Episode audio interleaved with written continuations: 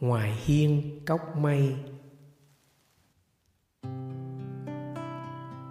Tôi đứng ngoài hiên cốc, nhìn xuống phía dưới kia là một thung lũng rộng, mênh mông đất trời.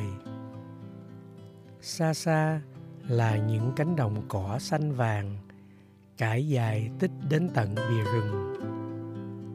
Sáng nay trời không có sương mù tôi có thể nhìn được những làn mây trắng mỏng vướng ngang các ngọn đồi chập trùng ở cuối chân trời.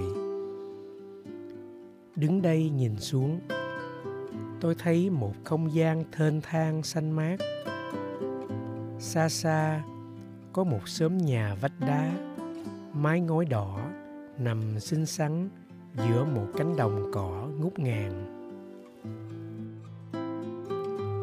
ngôi cốc nhỏ nằm trên một dốc đồi, xây bằng gỗ, nhỏ nhắn, giản dị. Cuộc sống ở nơi này đơn sơ như những đóa hoa cỏ vàng, tím mà tôi thường gặp trên con đường đi mỗi sáng. Tuy đơn sơ, nhưng chúng chứa đựng đầy đủ sự tươi mát của thiên nhiên, như giọt nắng hạt xương của mỗi buổi sớm mai.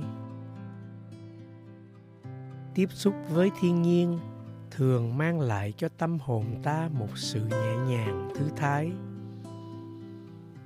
Chúng ta ít khi có dịp nào đi trên những con đường đất nhỏ giữa rừng cây và suối nước, hay leo lên những con đồi cỏ, nghe tiếng chim hót trong sương sớm hay cùng đứng yên với nhau, nhìn một mặt trời đỏ hoàng hôn.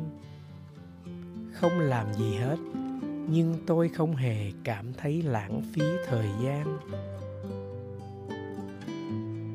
Sống ở đây, tôi thấy mình thật gần gũi với những cọng cỏ và cánh hoa rừng. Cạnh chiếc giường nhỏ của tôi được ghép lại bằng vài miếng ván dài bên ngoài cửa sổ, có một con ong bầu màu đen làm tổ. Có những buổi sáng, tôi thấy mình dậy sớm hơn nó. Những sáng tinh mơ trên đường xuống thiền đường, tôi đi ngang qua một bụi cây biết hót, rộn rã tiếng chim. Ở miền này, có rừng cây xanh mát có những đồng cỏ mênh mông, có con đường nhỏ uốn quanh co, khuất sau những rừng cây xanh và những ao nước nhỏ in hình bóng chiếc cầu đá. Sự bình dị ở nơi đây cũng đã làm thay đổi phần nào quan niệm của tôi đối với sự sống. Tôi hiểu được rằng cuộc sống của mình không cần có nhiều nhu cầu như tôi vẫn tưởng những ngày ở đây, đồ dùng hàng ngày của tôi gồm có một quyển tập viết, hai cây bút chì và mực, một chai nước lọc và dăm ba bộ quần áo. Nếu mình không biết đủ, thì có lẽ mình sẽ không bao giờ cảm thấy là đủ cả. Một lối sống đơn sơ giúp cho tôi cảm thấy gần gũi hơn với hiện hữu chung quanh. Những khi đi một mình trên con đường cạnh làng, tôi nhìn thấy được giọt nắng thủy tinh trong một hạt sương, một cánh đồng hoa dại bồng bềnh trong gió.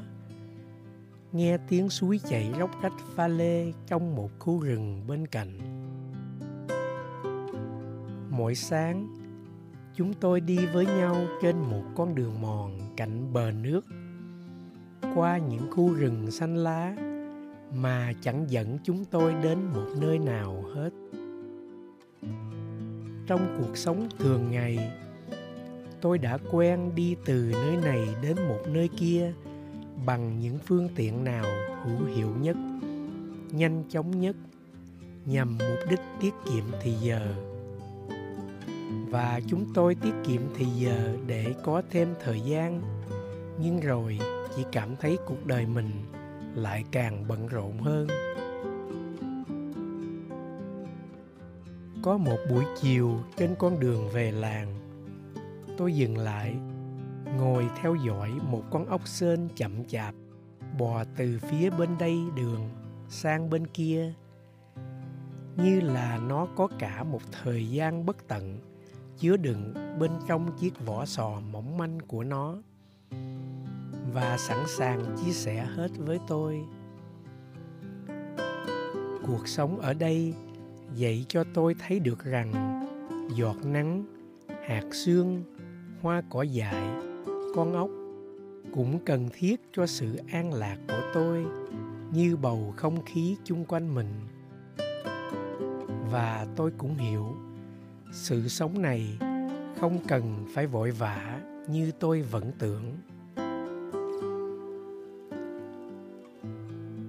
Tôi đứng yên ngoài hiên, nhìn xuống phía chân trời xa. Tôi thấy những ngọn đồi chập trùng lờ mờ trong mây. Tôi nhớ một bài thơ của thi sĩ nhật bản sakaki, có tựa đề kẻ khờ may mắn hạnh phúc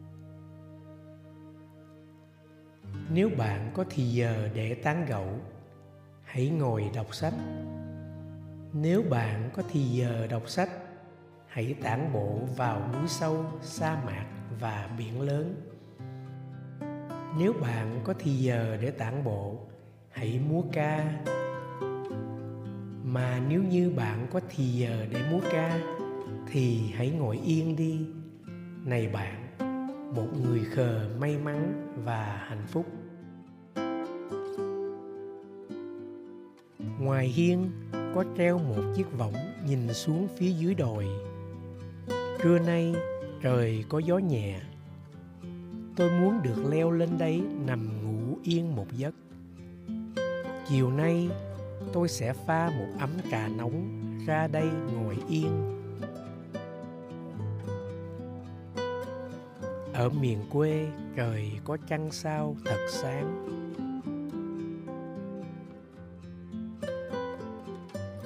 Minh tánh nguyễn duy nhiên.